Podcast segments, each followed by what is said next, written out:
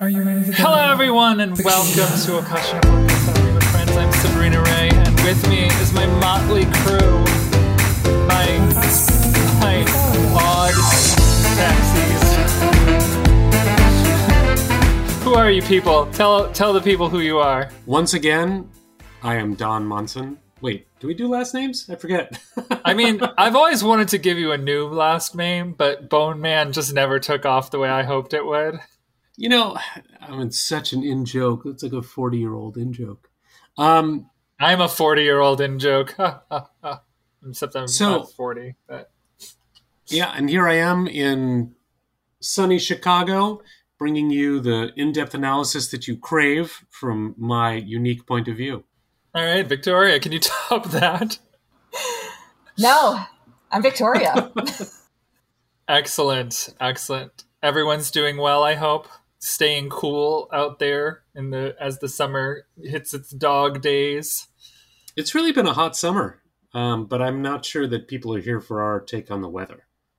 No, no, we're talking about Odd Taxi. And that's the kind of thing we talk about on this show. We talk about the the ones that fell through the cracks or the ones that everyone loves but no one actually like watched. everyone just says they love them. It's like those books you have on your shelf that you bought or whatever that your friends told you to buy. That And, like, you, you- bought. Oh, and you you've never crazy and individual. You've never cracked the spine. I, for me, those are more games. I think I have a stack of games in my back catalog that I have never played. I just started playing Tiny Tina's Wonderlands with my friend Derek uh, because we were in the same room and you can play it couch co-op together. Uh, if you haven't played it, it's like Borderlands but D and D with like kind of like a juvenile sense of humor. But the point is, it's it's like I had that game since launch, and it took until now to finally crack it open. And I've definitely seen people with like bookshelves full of uncracked spines. And that's not going to fly with me. Crack those spines. I was going to say, I work very hard to keep the spines of my books intact so they don't look worn. But, you know, you do you. No, now you know that people like me are out there judging you during your Zoom meeting. Judging me incorrectly. Possibly, yes. Uh, we're talking about episodes seven through nine this week of Odd Taxi. So far, it's been a great show, and we get introduced to a brand new character this week that they've sort of been teasing. And this is one of the characters that Victoria was like dying to know my take on. So before I get to you, Victoria, I'm going to ask Don for his take because you already know how I feel. Don, are you like into Yano and what he does? Like the, the thing where he like raps and and he's accompanied by a beat and like all of his dialogue kind of rhymes. Like I haven't So- listened to the English, which is done by Darius Johnson. I've only listened to the Japanese, which is done by an artist named Meteor.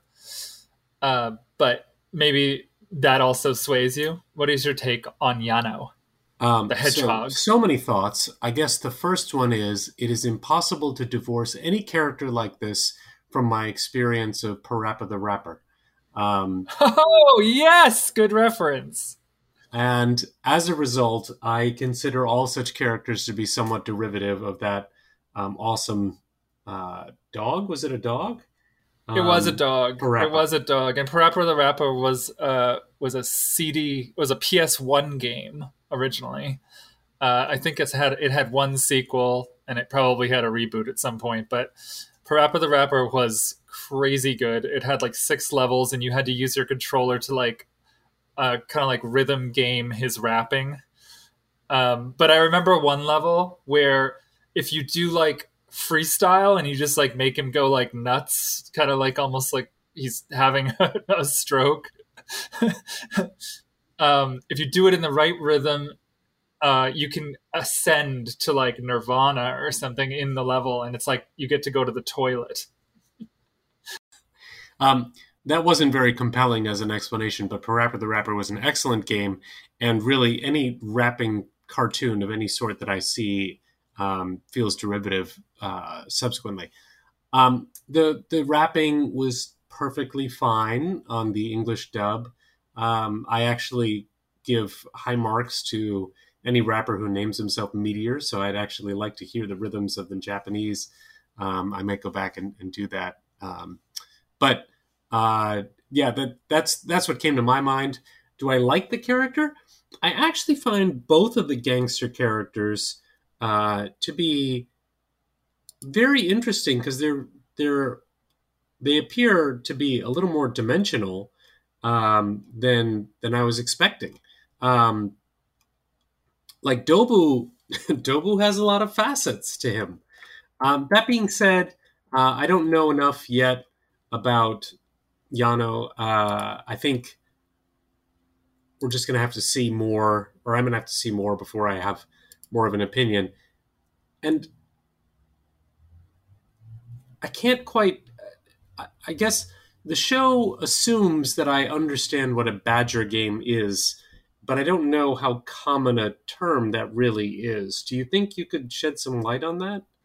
I have never heard the term Badger game until this. Uh, I always thought of it more like a honeypot, but um, I guess the specific way of like sort of like catfishing someone online in order to like scam them out of money uh, or yeah i suppose that would be either a honeypot or catfishing in the common vernacular but I could be wrong, and there could be the, a term Badger Game, and there could be a movie called Badger Game by Guy Ritchie. I don't know. I, I just don't well, know. I do notice that right there in uh, dictionary.com, they define Badger Game as an extortion scheme in which a woman places a man in a compromising position and then victimizes him by demanding money when her male accomplice, pretending to be an outraged husband or relative, enters and threatens violence, scandal, etc.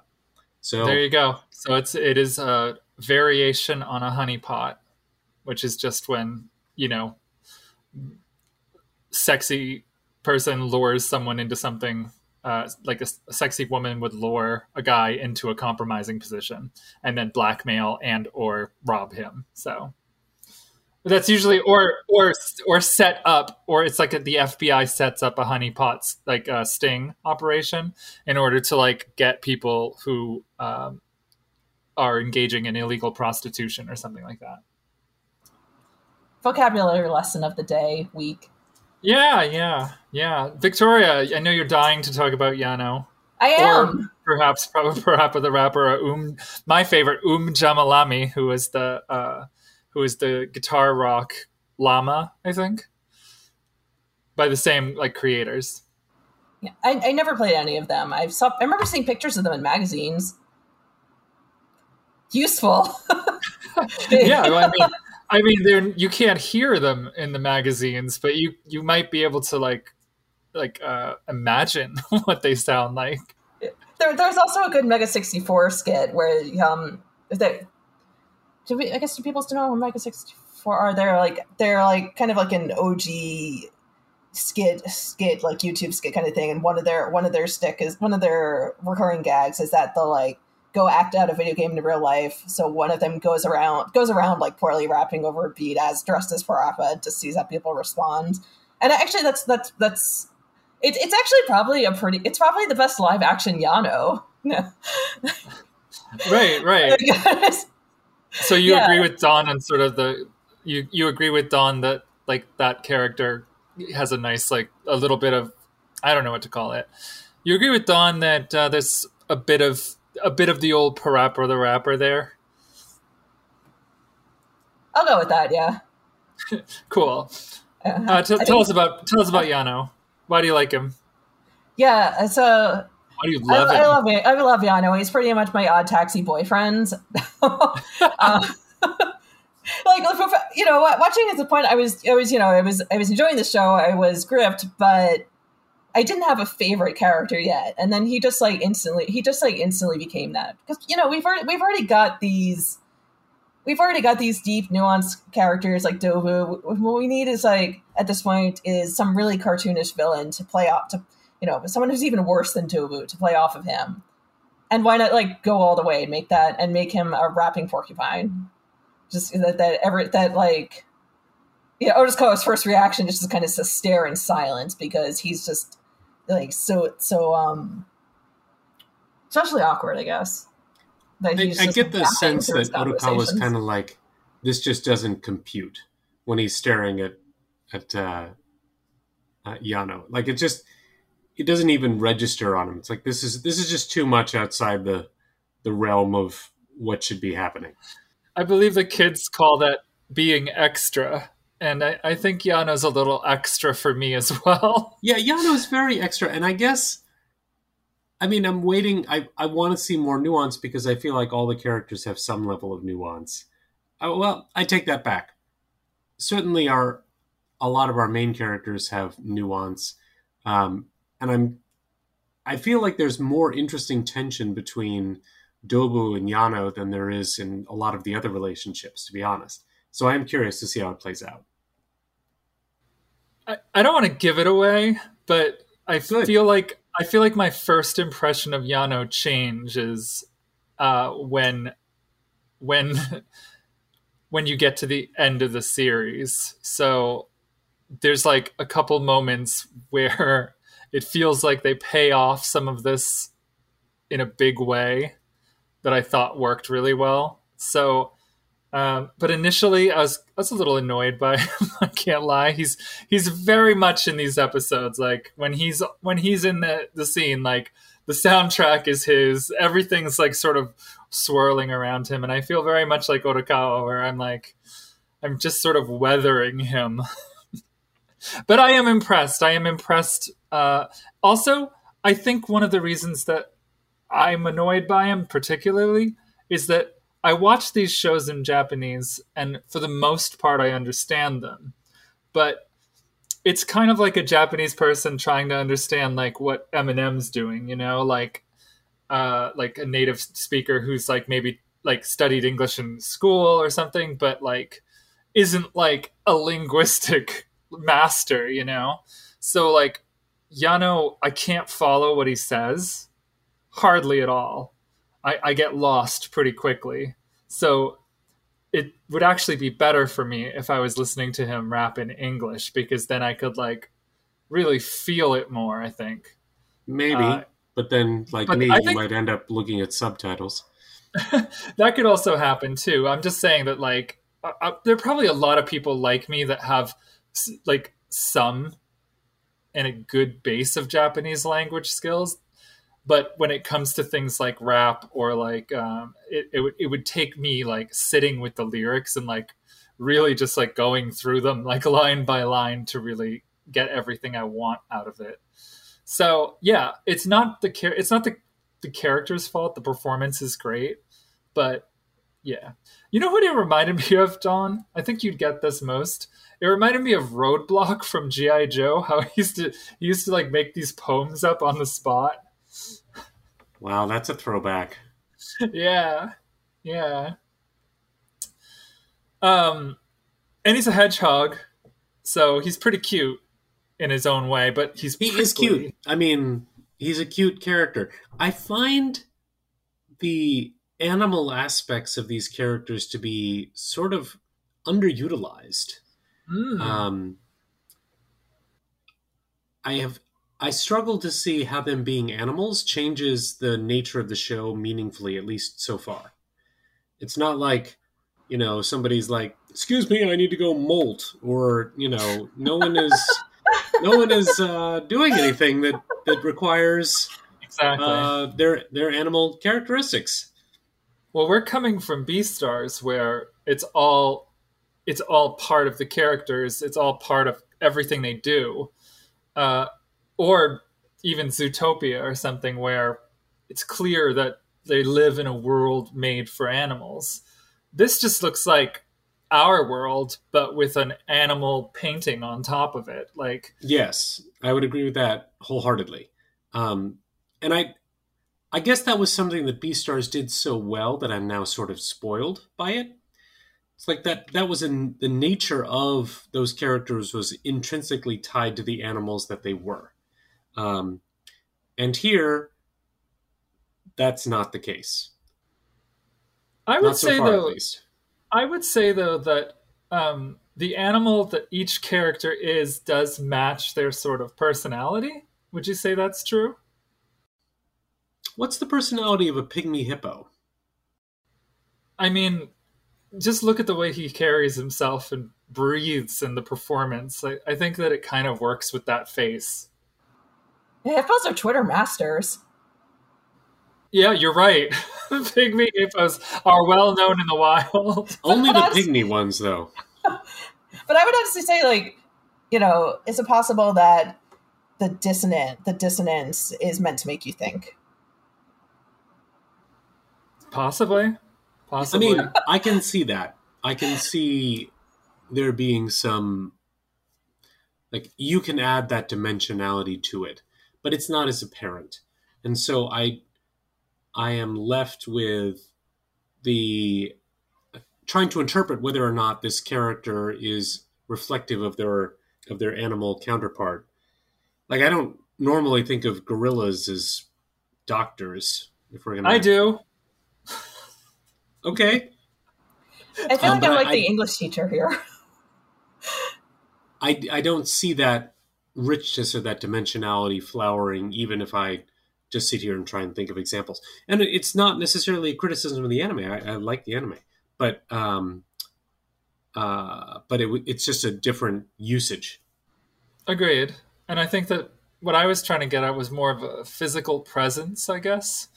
Like Goriki has kind of a gorilla like demeanor, I guess.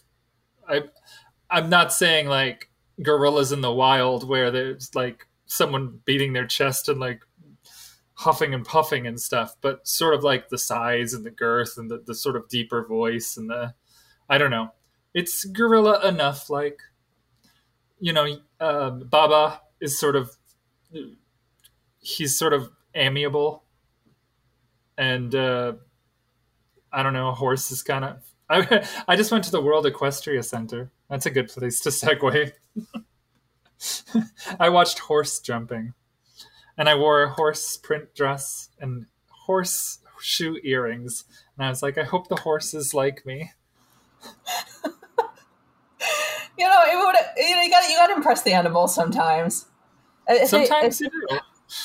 a good actually good anecdote about that um sorry like i volunteer so aside from when my foot is injured which is now um i volunteer at a i volunteer at a bird clinic and i remember one of one of the one of the pigeons there at the time like really really liked earrings and was like flying on everyone's shoulder flying on the shoulders of people who had earrings and playing with them so i just like showed up the next week wearing like really bright flashy earrings and i was like oh i, I just dressed up to impress a pigeon I I totally work? get that. and he didn't he didn't play on my shoulder he didn't play at the earrings i was i was really i felt really like shut down It's tough to get rejected by a bird. Yeah Like, It what is. did i do i gave you seed what ore do you want Okay, so in this episode, I thought one of the funniest in episode seven, I should say, because we've been kind of covering seven, eight, and nine all together. But in episode seven specifically, I really thought like um, the stuff between uh, Odokawa and the younger Daimon brother. Is that Genshiro or Koshiro? It's Koshiro, right? So I really like the stuff between him and Koshiro. It was like this very long, funny, like series of gags where he was like, "Your brother's evil," and he's like, "Well, he does choose to be black and Othello, and he always chooses to be the Oni or the the demon in in tag. You know, Oni tag in Japan is called Onigokko, which is like playing at being devils, which is like." Uh, there's a there's a holiday where you throw beans at the devils to get them out of your house. It's so I guess you grab them by the horns or something. Anyway, there's stereotypically evil things, and the setup is that uh, that his brother is evil, but then he's like, "But I asked my brother if he was evil, and he said I'm not." Yeah, I. So this was, I thought, one of the more effective dialogue um, aspects of this show, where I found it inherently believable that Odokawa could lead um, Koshiro, I think it is, um, sort of lead him around mentally and get him to the place where he wanted him to be. Um, and I agree that it was done with a great deal of humor and a great deal of um, of of good. Ri- I thought this was good writing. Yeah, me too. And I and it's an interesting little verbal match they have there where he's kind of like trying to get him to reveal why he hates taxi drivers so much. And it's literally that his mom and dad were killed by a taxi. like It's like it's like um the Cruella de Vil movie. oh, that's exactly what I was going to say. Yeah, Yes. I, I Like- figured. I'm like, wait, no, I'm saying it first. I was super shocked. I don't know if you saw it with Emma Stone, Don, but I was super shocked that I, I, everyone who thought about like, oh, what are they going to do for Cruella's origin story? Have her mom killed by Dalmatians? Haha. And it literally happens in the movie. so you have ruined that for me, but I can say that uh, I, I'm I'm pleased that this is how it was ruined for me. It's happy to see genius. it. It's genius. She's standing at a cliff, and the Dalmatians like jump at her and push her over. It's not even they don't even like bite her or like. Are they evil Dalmatians or are they just playful guess- Dalmatians? I guess they're trained. I don't want to ruin the, the big sh- the big surprising reveals, but Uh, okay, I'll I'll just I'll have to see it for myself. They It's very- they are they're they're mean animals. Dalmatians can be very aggressive. Most animals have a mean streak if pushed or shoved or what have you. It's just a very Daimon Brothers way of thinking about it. Are the Dalmatians evil? Are the Dalmatians evil? Are they? you know, well, you know, they killed Cruella de Vil's mom. But, you know, I asked them if they were good boys, and they said they were good boys. What did you guys? Where did you guys fall on the uh, the meta sort of humor about the fact that the younger Daimon is like just saying flat out, like right out in the open, like, so you have the high school girl in your closet. The missing high school girl is in your closet, right? Because like until now, the show seems to be ridiculously over the top teasing that that was the case or that something like that is is what's happening and it feels like the audience is being called out here and i'm wondering if you like if you kind of appreciated that or if you thought it was too much or where do you guys fall on that Well, it, it was another big tease because obviously we don't find out. But yeah, I, I was, uh, I thought it was again done with the right level of humor and the right level of, oh, you know, you're not going to get to see this here, but obviously you're, we can't help but draw your attention back to it. You'll never be able to forget this until it's resolved. v Hmm. At this point, I had a pretty good guess of what was going on, so I just kind of saw it as a further a further tease that a further tease that you want the answer, but you're not going to get it. So basically, same. Except I, Cool. except, except I had sort of figured it out. Sorry. no it's all good. It's all good. I mean there's like a there's a part where he like the closet like he speak he speaks to the closet dweller at the end and he tapes up the window and he's like you can't escape now. And it's it's kind of ominous. It ends in an ominous place. And this is the same time where they're revealing that the body of the high schooler was found right Hmm. yeah, because that yeah, yeah, there was there's some a- sort of radio, radio, um, or what they think is a high schooler i'm not sure what the what the exact verbiage was around that Um, right now, right now they just said I think it was like a woman between a s- certain teenage years to certain adult years, like. A, but you know, you've been watching the show; you can put two and two together. Yeah Like it's not, you know, this is not. It's it's not it's not expect it's not expecting you not to put things together. But yeah, there is that there is that shot where they they show they show the news report that the body is found, and then they cut to Odokawa saying "good girl" to the closet. Yeah. and I think you know when I, when I tend to see things like this, like I question, I question, I question, you know, I, I question, I question: Is this supposed to be? Is this supposed to be misleading? Is this supposed to be? Am I supposed to take this at face value? And what did you where did you come come up with that? Where did you land on that? I figured teasing. Yeah, probably It's like right. leading, lead, leading, leading you. I I always, I always, some. Well, I don't always, but I figured it was misleading in this case. Another person who's being misled. Here's a here's a here's a segue for you. Don, this is the part where you laugh. Another person Huh. that's being misled is Kakihana, who uh he's he's got people knocking on his door, want their want their loan money back, and he makes a run for it, but then he runs right into um Shiho. he runs right into Shiho's waiting arms, and that's exactly where they're waiting for him to, to nab him, to make him pay for taking out those loans and lying to them, basically, because he wasted their time, because he can't pay any of it back. So, Yeah, that was that was poorly done on everybody's part. oof, Really? that is that is just a brutal scene, isn't it? When uh, when Yano makes him call his mother. Yep. to like face up like Yano gets annoyed by him, right? About by his like weird I don't know cuz he's even as he's in the face of realizing that he's been duped he still holds together he still holds this like sort of delusional optimism that somehow what he had with Shiho was real still and Yano just is annoyed by it and seems to want to just like dispel all of that and also seems to enjoy raking him across the coals. Yes. Like you've been totally duped, you're an idiot, and I like to rub your nose in it. It's not going to get any better for you. And it's not going to get any bad for him too, because he just because he picked him. He picked. He Right, picked he a picked failed a bad target. mark. Yeah.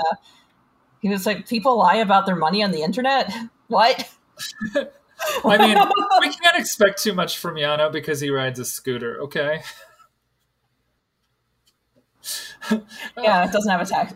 and Yano is interesting because being being depicted as a hedgehog or looking like eh, since he is a hedgehog and we sort of see him getting very I don't know if I want to say introverted, but he seems to have moments where he needs privacy to himself to listen to his tunes or kind of like zone out.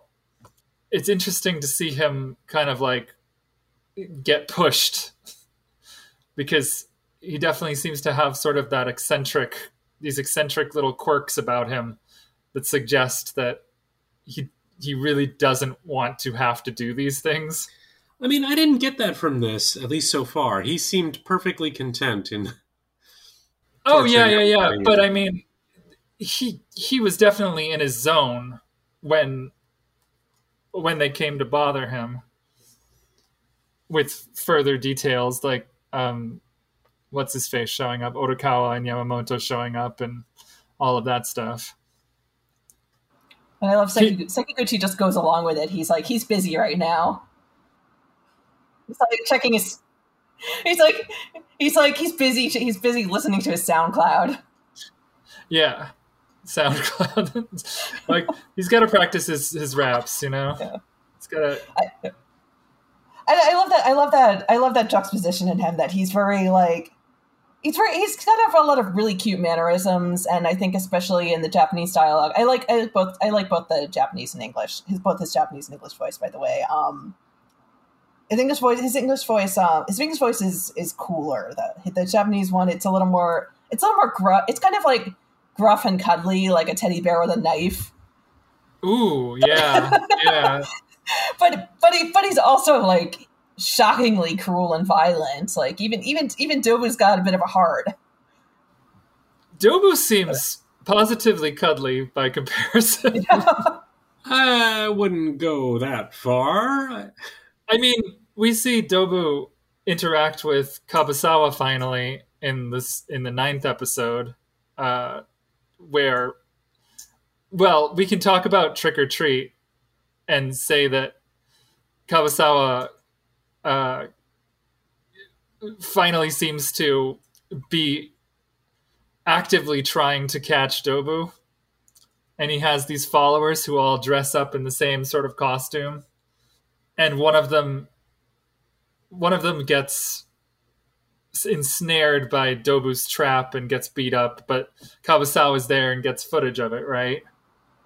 Yeah. So his followers still believe in him at that point, and then over the next two episodes, that sort of starts to fall apart, and he's sort of pushed into a corner where uh, his girlfriend sort of belittles him. I guess that's his girlfriend. It's just the woman he's sleeping with, but I think she's part of the reason why his popularity is is taking off, and he's not really acknowledging her role in it. Because I think she was at the club where the shooting took place. Is that correct? Wow, I, I missed that detail. Yeah, I don't think I did either. I don't think I got that either. Well, I, I don't want to. I don't want to commit to it unless it's like Yeah. clear to everyone. But I I do think that uh, that she probably has helped him in some ways because she hasn't really. We haven't really seen much of her. Um, but here, let's just say that she's just the person he's sleeping with. It's part of him, his rise, his celebrity star rising, and and he's he's become kind of a Yeah. sellout in that he may have had he may have like had some kind of genuine message about like going out and stopping evil which is kind of a theme across these episodes the sense that like there's like there's like a, a there's a desire to stop and squash evil with the Daimon brothers that's how it starts out but then it gets corrupted and here also Kabasawa is corrupted by it in that he's like he now just is like collecting money from his followers and he hasn't really done anything to stop Dobu. He's just set a lot of hot air. So that kind of puts him into the corner where he finally just like tracks him down and confronts him and it, it turns out how you think it will. He also fucks. Are we going to leave that out? oh yeah, I mean Are we going to gloss over the fact that Kabasawa fucks? he's he's got to be loving that. like, I mean, he's an active pygmy hippo. I, it looks like there's plenty of interspecial relations uh, here, so there's that. But yeah, and he's not a nice guy in that. Like she's like, "Oh, Kabasawa, you know, you gotta, you gotta get Dobu, and you know, you really gotta prove yourself because my friends are skeptical." And he's like, "Get out of here!" Like that's not very nice to put it blindly. But he does actually try and track down. He is looking for Dobu. So you know, I give him props that he's not. He's not at least scared to find Dobu. He is, in, he's making the effort to go out there and find Dobu and expose him. He's he's making he's doing that. Um, whether or not he's doing anything worthwhile, I would argue no, he's not, and that comes to a head in episode nine um, with actually my least favorite scene of the entire anime so far when he and Dobu have their heart to heart, which I thought was very impractical, regardless of whether or not of any view of the matter. It's like, first of all, Dobu's been shot, and I Dobu is like, you know, do you have a gun? You know, are you? Yeah. He's at least initially appropriately upset about what's going on. Presumably he's just bleeding out of his leg. And you would think that his survival would be on his mind. Meanwhile he's got this ridiculous hippo who threatens him. He throttles the hippo. Hippo immediately breaks down and gives up. Uh, and then they have this long heart to heart why'd you do this? Like dobu's not your therapist and dobu's got bigger problems to deal with right now like i did not quite understand what was going on when dobu was like all right i'm gonna not worry about the guy who actually actively has my gun and is around here. Instead, I'm going to focus on this hippo, and we're gonna we're gonna have a little heart to heart, and then I'm going to manipulate him and take all of his stuff. I completely understand the latter point. Yes, go ahead, take all of his stuff. That's very Dobu appropriate. Um, but the whole like trying to psychoanalyze him was that, that one got me a little too far. I actually do like it as the character. I don't like it when you're bl- actively bleeding. I th- it, it's funny though.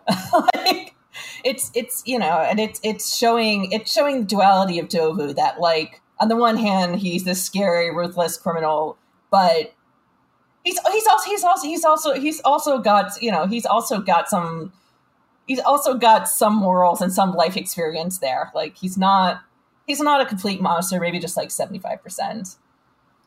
It feels like he has more of a code in sort of the old school gangster model, and Yano's more of the like new school of just I get to do whatever. like I'm sure, like because because Yano is is taking over Dobu's like position, right? Like he's jockeying for more and more of Dobu's and pushing him out, sort of. So like he's not respecting like the hierarchy and a lot of things. Like he's a young buck, kind of, although he's a hedgehog. But I guess I guess that term there's certain animal terms that can't be applied to other animals within the show. But what I'm trying to say is that I feel like Dobu has kind of a code, and it doesn't seem like he wants to hurt Kabasawa. So I kind of like that it was surprising in that way. I don't know. I'm actually I'm okay with that whole scene because it it seemed like it was just gonna be a very predictable outcome, and instead it went kind of in a different direction for me. I guess I, I could have I could have gotten behind the outcome being what it was. Oh, right, it was the shot in the belly that was the problem, well, right? Or wherever he shot. Like, I just feel like the leg or the belly. I thought it was the leg. It might have been the leg, but I felt like Dobu was remarkably cool under pressure in that circumstance, and I like the the outcome makes sense. The uh, the method of getting there was incredibly cerebral and calm for a guy who's I mean, he's already, by the way, been in a massive knockdown, drag out fight. Um, you know, like at the moment, I have more respect for Dobu than any other character um, in the entire show, including Odokawa. Like I'm almost rooting for Dobu. I'm like, you know, this guy's got it going on. Well, Dobu's probably used to getting shot. Like, you know, you don't, you don't, you don't go into organized crime like you know, you don't go to organized crime like, man, I'm just gonna like, because like I'm gonna nope out the moment I get grazed by a bullet or something. Is Yano used to getting shot? Maybe no. Maybe no, because he's only he's younger. I just clear, I just right? feel like D- Dobu is an OG. That's what I've got to say about Dobu. That's what I was Yeah. trying to say. Yeah. I mean, I've played through like five of those Yakuza games, and I feel like I've seen I've seen Dobus before in these games. I've seen I've played a lot of video games, and let me tell you about how tough people can be. No, it's like Kiryu, Kiryu, you know, from the, the Ryu ga Gotoku or Yakuza series. Like, this dude's been through a lot. dude's been through a lot. So has the new guy. I can't remember his name right now. Ichi, Ichi something. We've also Anyway, I'm off topic. I was gonna say we've also Go got the we, we've also got kind of these contrasts in how the characters are dealing with their sunken their sunken cost their sunken costs. Like Kakihana is still like holding on to the idea that you know baby Shiho likes him to the last absolute possible minute, even after he's like tied up and beat up, and she's telling him that like no, this you know I never wanted to do this.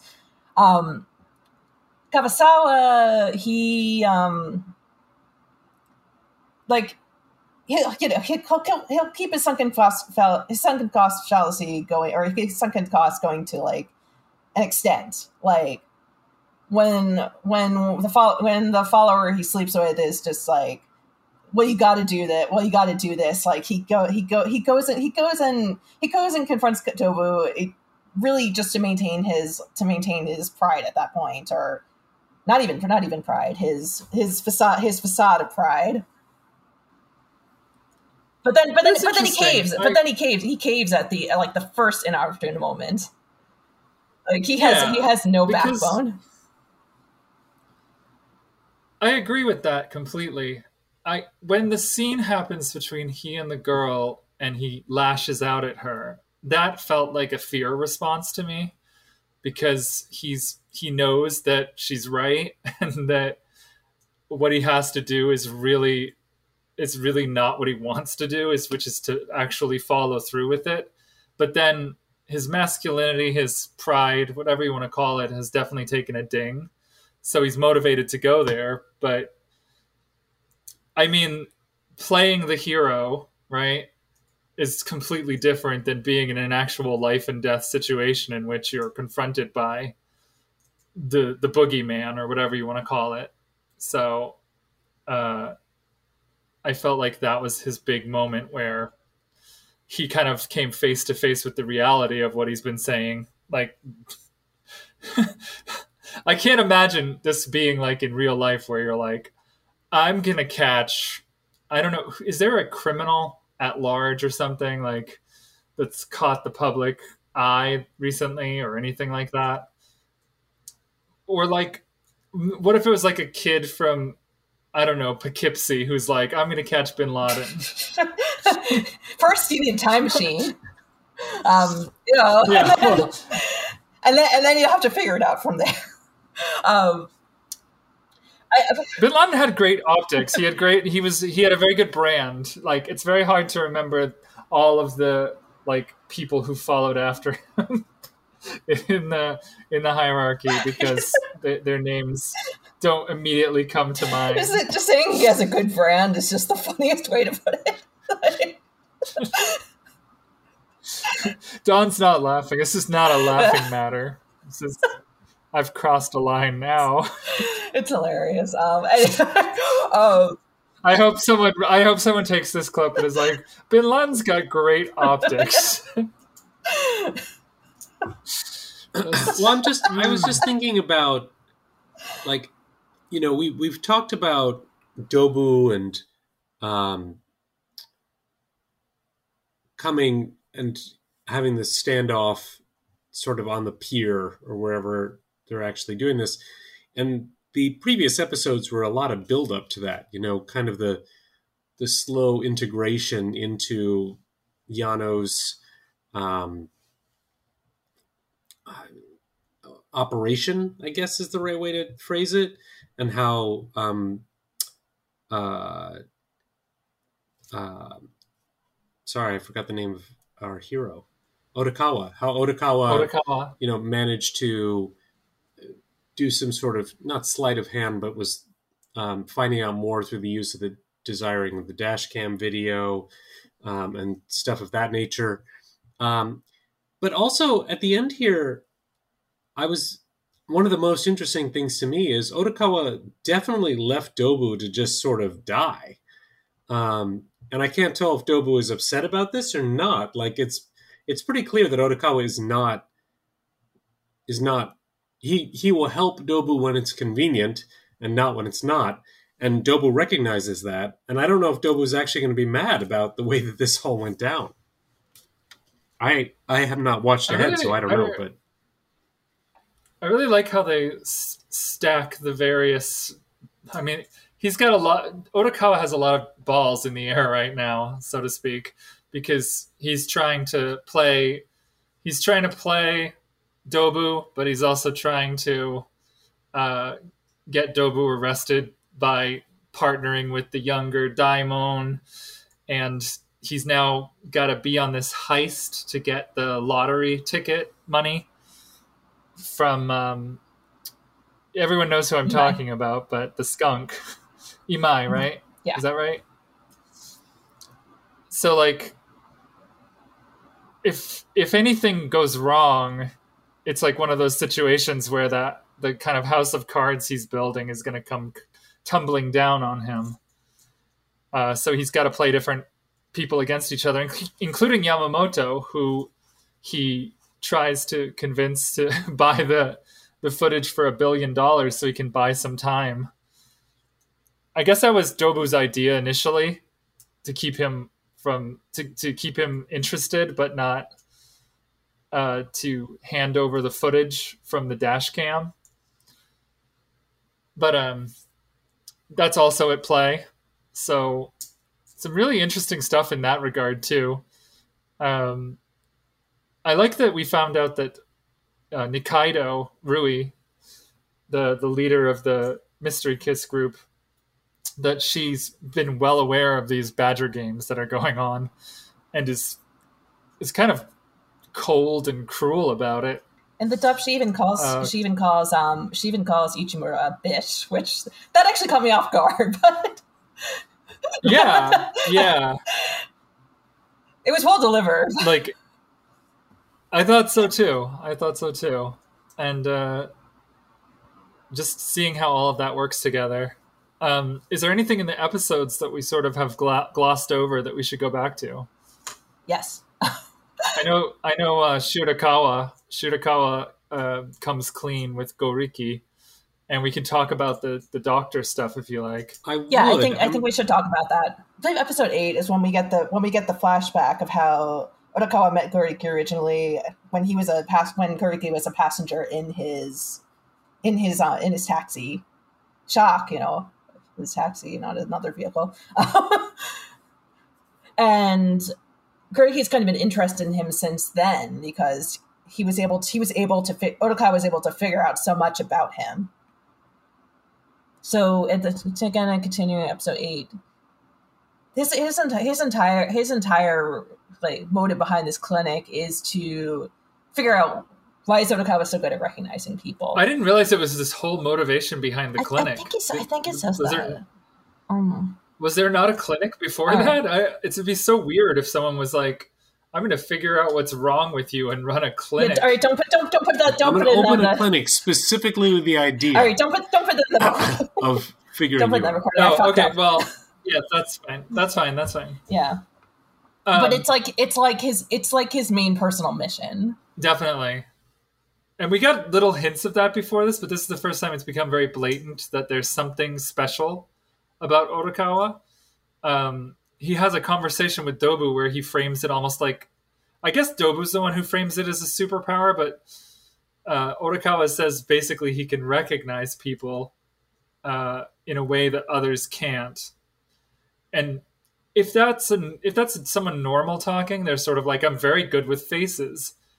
But I, correct me if I'm wrong, but doesn't he isn't he shown a photo? Yeah, Or at the time at the time uh, Dobu is wearing a mask and he's shocked for some reason that Odokawa can recognize him even though he's a baboon. yeah. Simultaneously, we've got Goriki is sending he's he sends Odokawa a photo and he's like, "Who is this? Who is this shadowy figure?" And Odokawa's just like, "That's Kakihana." And everyone else is like, "I don't, I don't know. Like, how, how do you know that's him?" Yeah, and they suggest that it's because they can re- he can read their auras. Yeah, I, I find I find the the boundaries and definition of his power to be like a little a little inconsistent or a little unclear with lots of conditions. It's not it's not something I want to harp on because I'm a, like I'm a believer that like the the ultimate the ultimate theme you know like the ultimate theme and the ultimate conclusion in a story matter more than like how the how something how something works like the mechanics of how something work but like actually actually for me that that conversation they have in the cafe is like the one part that really kind of stretches my that stretches my limit where it's like all right you know i can see recognize people but like only if i've seen them first or something all right that sounds that sounds silly when i say it that way but I like the way you said it. Um, Well, but he needs to like get he needs to actually have enough data points mentally to then track them afterward. So that made sense to me. I think uh, it, it, I, I think what sums it up best for me is like in the Thor movie when they introduce magic to the Marvel Cinematic Universe initially. They basically use a quote from I can't remember who, but from someone saying that science is adjacent to magic. You know, like it's just it's just it's so advanced that it's indistinguishable from magic. Yeah, there's a famous quote to that effect where I don't remember who it was, but you know, We will any, never Google it. um, rudimentary civilization. I swear this now. Got it, got it. But it, it's and it's absolutely true. Um, you know, there's things today that if you show your parents, they'll be like, "Ah, that's it's almost like magic." Or at least Yeah. that's how my parents are reacting nowadays. Well, it's like that joke. It's like that joke that if like Ben Franklin came back, what would he think of like what would he think of this country or whatever? If the founding fathers came back, you know, the conservative talking point, like what would they think of the country? It's like, well, they'd be astounded that we have like that we have little like all the knowledge in the universe in the palm of our hands and magic cameras and video and neon lights and horseless carriages. Ben Franklin wrote a book called Fart Proudly, so I'm like, he would he would absolutely love that we can just like record our farts. Wait, are you serious? He wrote a book. He wrote a like he has this, this like essay book that is called Fart Proudly. This is all the cool stuff they didn't teach us in school. Like all the like a, a lot of a lot of these a lot of these like political figures and like mathematical figures too. Like they were just some musical figures. They were just some like really fucked up people. Like you know, if they if they had told me in school that like Mozart was like really into like was really into poop jokes, like I probably would have paid more attention. That's not untrue. Yeah, yeah I would. honestly, still still holds true. Still, I'd be like, yeah, you know, use this, use you know, founding father, but he wrote about farts, and I'm like, oh, okay, you got my attention now. like, he's just like me. Did you ever see that movie uh, Amadeus, where it tells the story Yeah. of Mozart and Salieri? Salieri? Salieri? Is that right? Yeah, That extremely famous Academy Award winning movie. Yes. Y- yeah, yeah. Well, okay, Dawn. When did it come out? Uh, in the 80s, 1982? So, f- how many years ago was that, Dawn? 40? yeah. Do you think the kids today that just automatically know this movie? I mean, unless it's no. memeing, unless it's memeing on TikTok. wait, we actually did watch that. In, s- we actually did watch that in school. Now I think of it. All right, That's so- weird so to- because it is it is a he is a very fucked up person. Salieri Most- or Mozart? Mozart was like a Mozart was like a party boy. Yeah. All right. So I got him in my statements. Like, I, I knew from that movie he was into he was into some poop jokes, but I didn't know the extent of it. That's that's really now that I'm uncovering that memory. But you know, it's probably a chance there are music teachers out there still showing that. I love that performance though because it's it's it's so 80s, but it's also so like it's it's almost like a like a punk frat boy sort of vibe. Yeah. Who knows? Was was Mozart like that? I don't know. Probably. Yeah, I mean, he he had all that talent. Nobody like nobody else was doing what he can do. Look at what happened to Kanye West. Like, right? Like, if you were to make a movie about Kanye West in a hundred years, think of think of how he would come across on screen. Exactly like he does now. I Oh, like- mean, Like, you just have a whole section on him tweeting about how he does awesome things in bike stores. well, I mean, but you raise a good question, which is what celebrities alive today will be remembered in 100 years? Yeah. Um, Mozart didn't even live that long, for that matter. No, and it was Um. it was more than a hundred years as being, you know, No, but I mean, ignorant. I think it's a, I think it's a really valid question. I mean, sadly, the first one that comes to mind is Donald Trump, but um, Why you have to make I mean, yeah. As far as as far as U.S. presidents go, like we were we were obsessed with like Nero and and uh, and Rome, right? So like everybody knows playing the fiddle or whatever while Rome is burning, even though that's probably not even close to what was happening. But like that's the story that lasts through the through, through the centuries. Are we going to be around? Who knows? Let's get back to the story of Odd Taxi. Uh, is there anything else we didn't cover?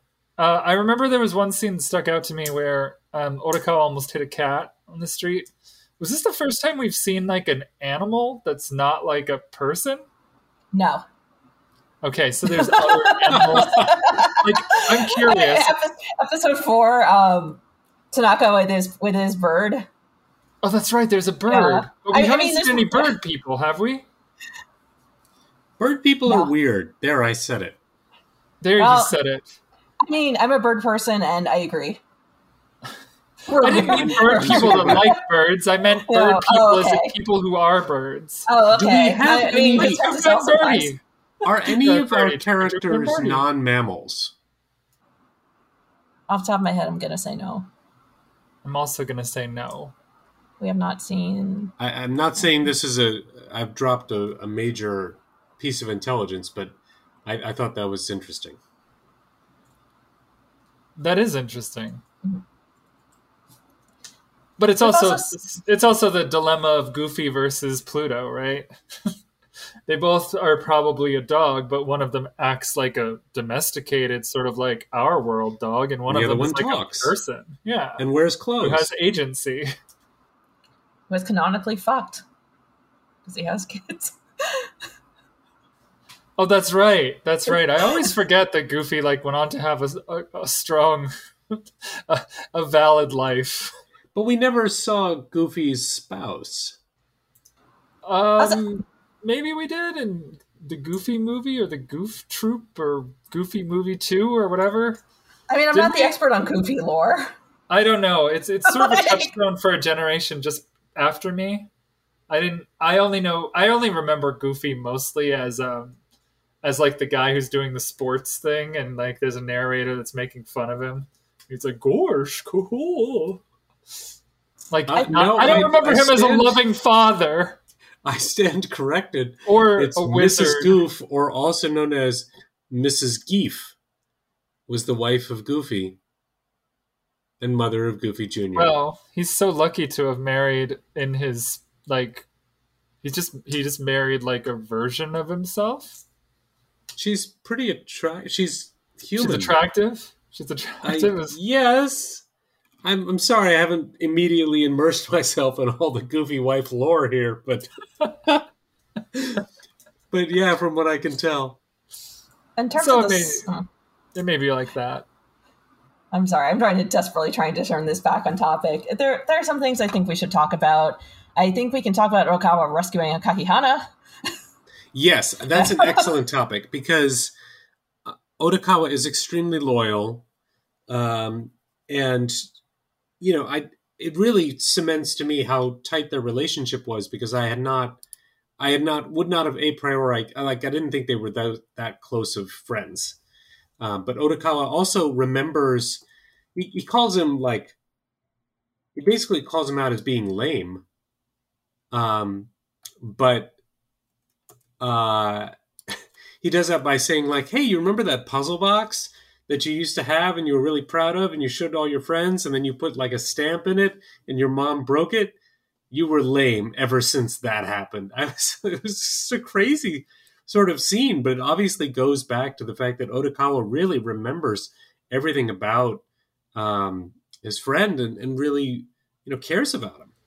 Yeah, Yeah, and it, it works. It breaks the it breaks the it breaks the tension. Like they know each other well enough that he knows that making that making a that making a that making kind of a mean spirited joke will actually will actually break the tension after he after Kakihana has suffered this extremely traumatic it's extremely traumatic experience. Like he's going to be having nightmares for the rest of his life. So he rescues him from Yano, but he hasn't necessarily rescued him from the loan sharks. No, I, I mean, I mean, he's not swimming in money. Probably not swimming at all with his fear of water, but ah, didn't dun ching. I know, I know, I'm killing it today. Um, I, I also, I also really love the scene where Kakihana th- you know, goes. He throws away, he throws away the ring off the bridge. You know, it's like, you know, show, showing like he's moving on from this, but then he actually goes back down into the water and gets it. Yeah, that's a very Go for independent independent movie sort of moment there for him. It's, you know, it's, it's, it's, it, it, show, it, it shows, it shows, it, it, you know, he's, he's grown, but he's still himself at his core. Know, he's going to go rescue this counterfeit ring for, I don't, I don't know what reason. As a child of the '90s who had to sit through many a scene of of a dad who was just trying to like get and connect with his kids again, who ends up throwing his phone off of a bridge. I I definitely could see wanting your phone back since it has all of your like business contacts and like emergency numbers and your mother's number and like a record of your text messages etc In Whatever. the 90s, though? in the You 90s turn- maybe not maybe not a landline off. Which is probably how people get rid of them these days. You know, we had phones in 1997, so it's still technically the 90s. I don't know, but there was a lot of movies like that where, like, the, the they were definitely um, ad executives, and they definitely spent too much time making money to supply their children with a comfortable life, and not enough time paying attention to them. and their science project and or you know uh, music recital. So throw your phones off a bridge.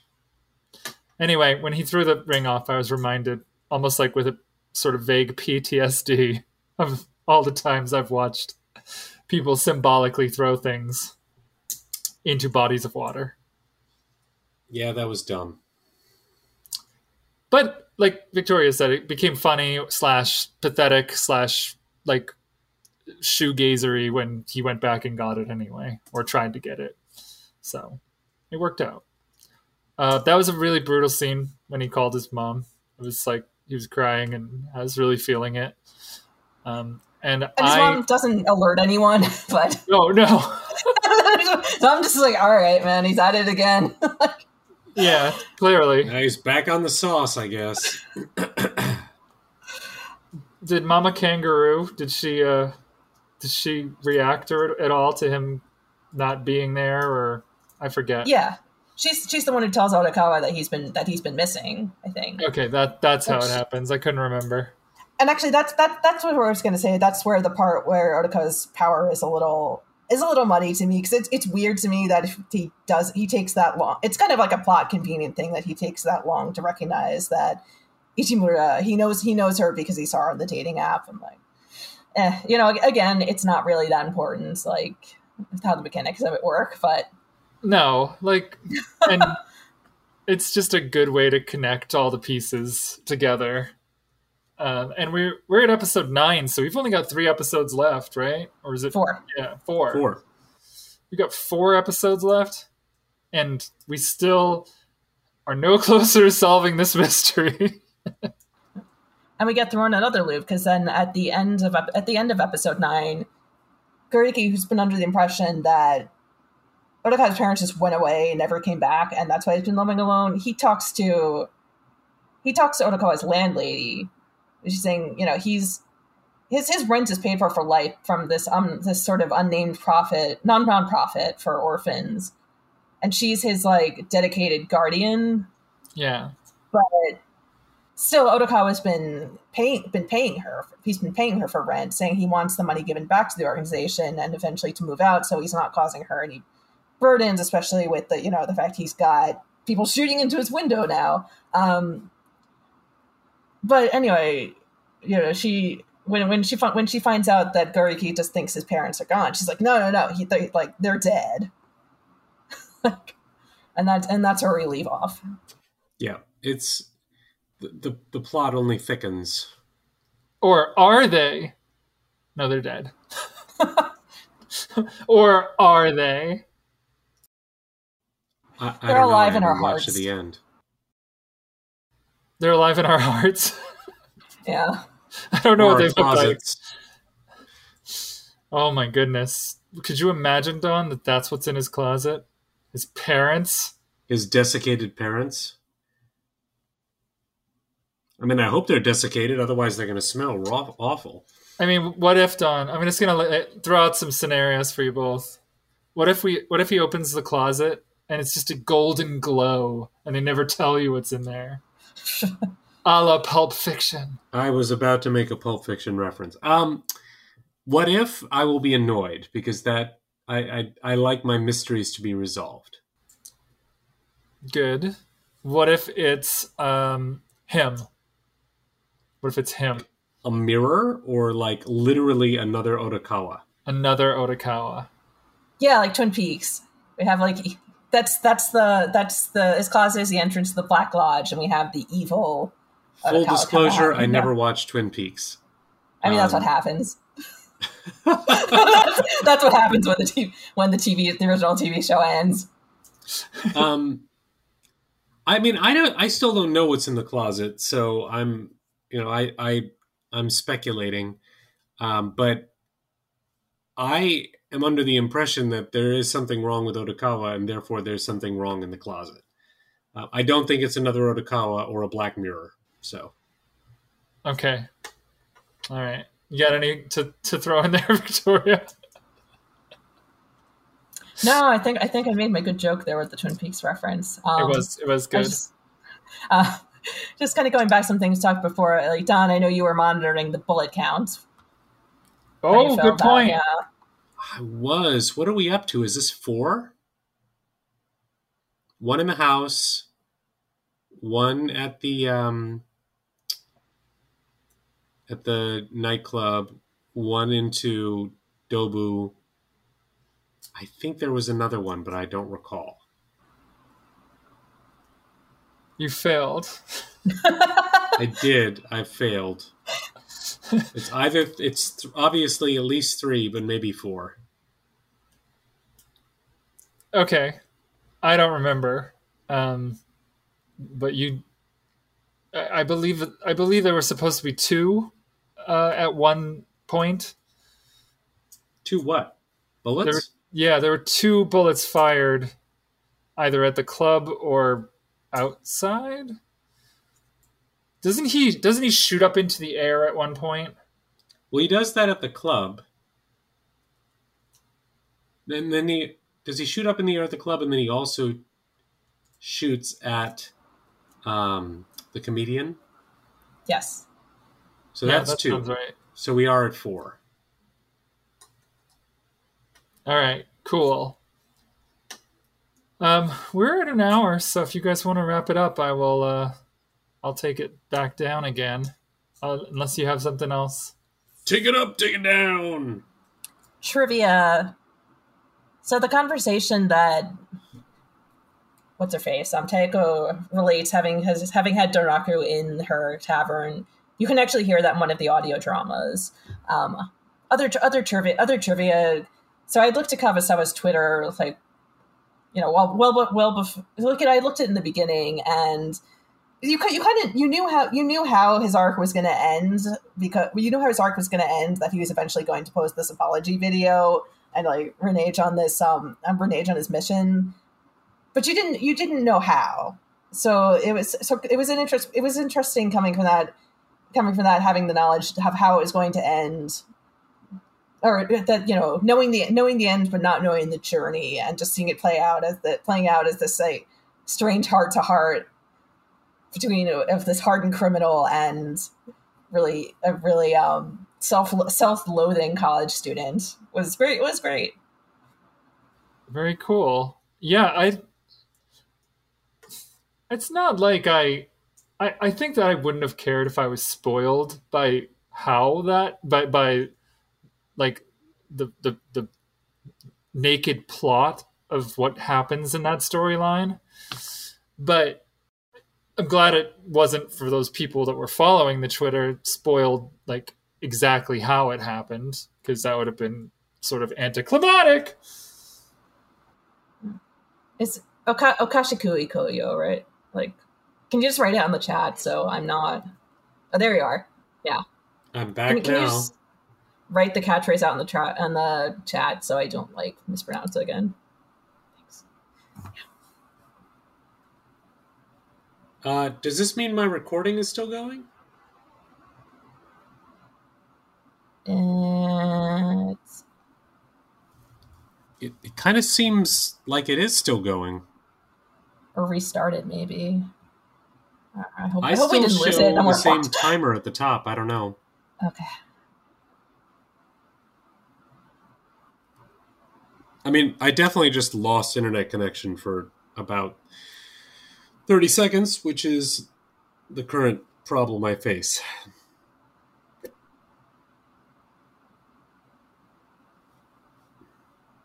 Oh, we're doing the catchphrase. I was wondering what uh, you were talking about, Victoria. I was like, which catchphrase is she Yeah. talking to? It was only gone for 30 seconds. You don't. You one less- speak Japanese, right? Yeah. Do you want one last? Okoshiku ikoyo. I was gonna ask if you want one last piece of trivia first, but Oh yeah, go ahead. yeah, it might it might be um, oh, it might be hard to squeeze him. But anyway, I like that both um both Odokawa and Kabasawa have described wanting to bring Dobu to his knees. I thought that was I thought that was a cute little parallel. Going about it in different ways. Wait, was there one that was like, I want to bring him to us? Wait, wait, what do we? I don't they, know. they, they both they both use they both use the words. Um, Kabasawa said it in one of his videos. Odokawa Odokawa uses it to describe uses it to describe what he wants to do in his conversation with Little Daimon. Oh, okay, okay. It's it's it's it's a it's a cute little parallel. I like stuff like that. Well, that's cool. That's cool. I, I feel like I've got to fit that in somewhere. I've got to like I've got to put it like I've got to splice it and like put it somewhere where we were talking about Kabasawa or Odokawa, like and the Dobu story. yeah. Those are good was- facts. Thank you. It you. was on my note, and I wanted to say it before, and didn't have the time. Anyway, Anyway, we are out of time on this show. Actually, we're not out of time. We could keep going forever, but No, You no, we can't. you guys don't really. The, the listeners don't really want us to go forever, right? Or do they? I- I can't give the listeners what they want if that's what they want. That's true. We're only mortal here on Okash Okashina Post. here on Okashina Depressingly Podcast- mortal, I might say. Here on Okashina Podcast, we're only mortal, and I haven't slept in quite some time, so I'm gonna go catch some Z's. Uh, thank you so much for listening. We'll be back to talk about the next three episodes and then the finale. Uh, so please keep coming back. Anyway, we're part of the podcast, the Moon. bleh. Anyway, we're part of the Moonshot Podcast Network. If you want to support them, they have a Patreon, Moonshot Pod. I think is the name of the po- Patreon. I don't know. Just look it up. great, great We job. do, we do a lot of great things. Um, Very compelling. we're gonna i'm gonna be in we do a lot of charity stuff and i just got cast as donna in the musical table read of mamma mia i've only seen mamma mia once but i like abba enough that i thought it was it was val it was uh it was a good good to pursue so that's gonna be fun that's probably not coming out until sometime in september october but um, really excited about that. You guys got anything going on that you want to plug?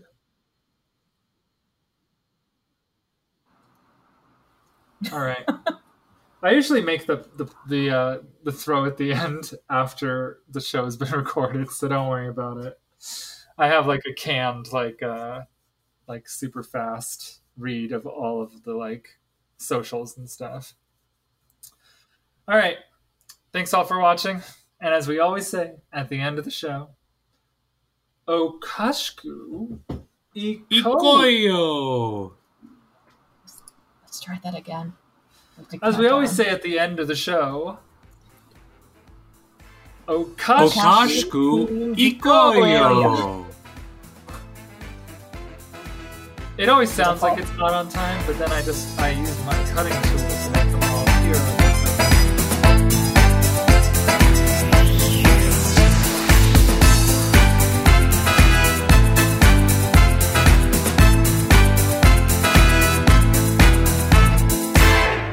Riley, Yeah, Andrew.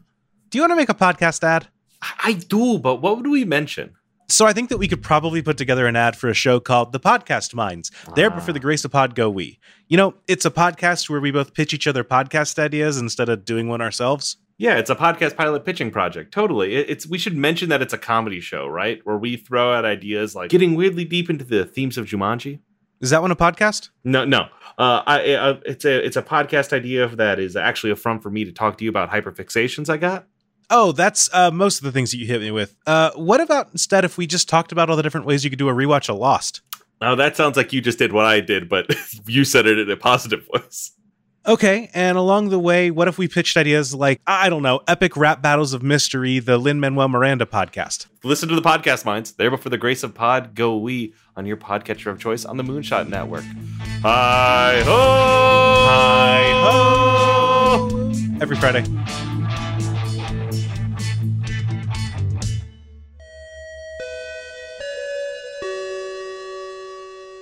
Hi there, my name's Max Newland. My friends and I love anime, but you don't have to take my word for it. Hello, my name is Max Kostrak, and I have a confession today. I do love anime. Hey there, my name is Stevie Matos, and I love anime like I love yogurt parfaits. I watch it, I engage with it, and I think about it a lot. Give me a good bed of mechs, sprinkled with some harem anime, a slice of life, and some little dabs of a sports anime. Let's go. Mm.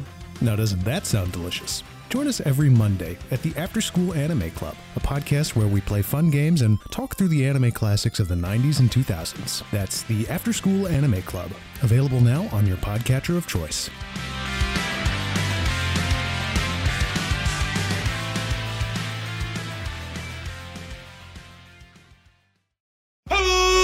Welcome, welcome, welcome to the best idea for a podcast of all time. This is Champs in the Making, a Pokemon bracket podcast where we take every one of these creatures in the Pokemon video game franchise, put them in a bracket together, and find out which one the best one is. Starmie gives me like organic, free range, gluten free, like fidget spinner energy. Swalot can swallow a tire whole in one gulp. Ladybug looks like it is ready to give you so many high fives with each of its little mitten hands. I don't like Weird Ear's face. It's got a big testicle for a nose, for sure. I think Nidoking's favorite beer is PBR. okay, okay, okay. Champs in the Making, a Moonshot Network podcast about Pokemon. Find it wherever you listen to podcasts or first at patreon.com slash moonshot network.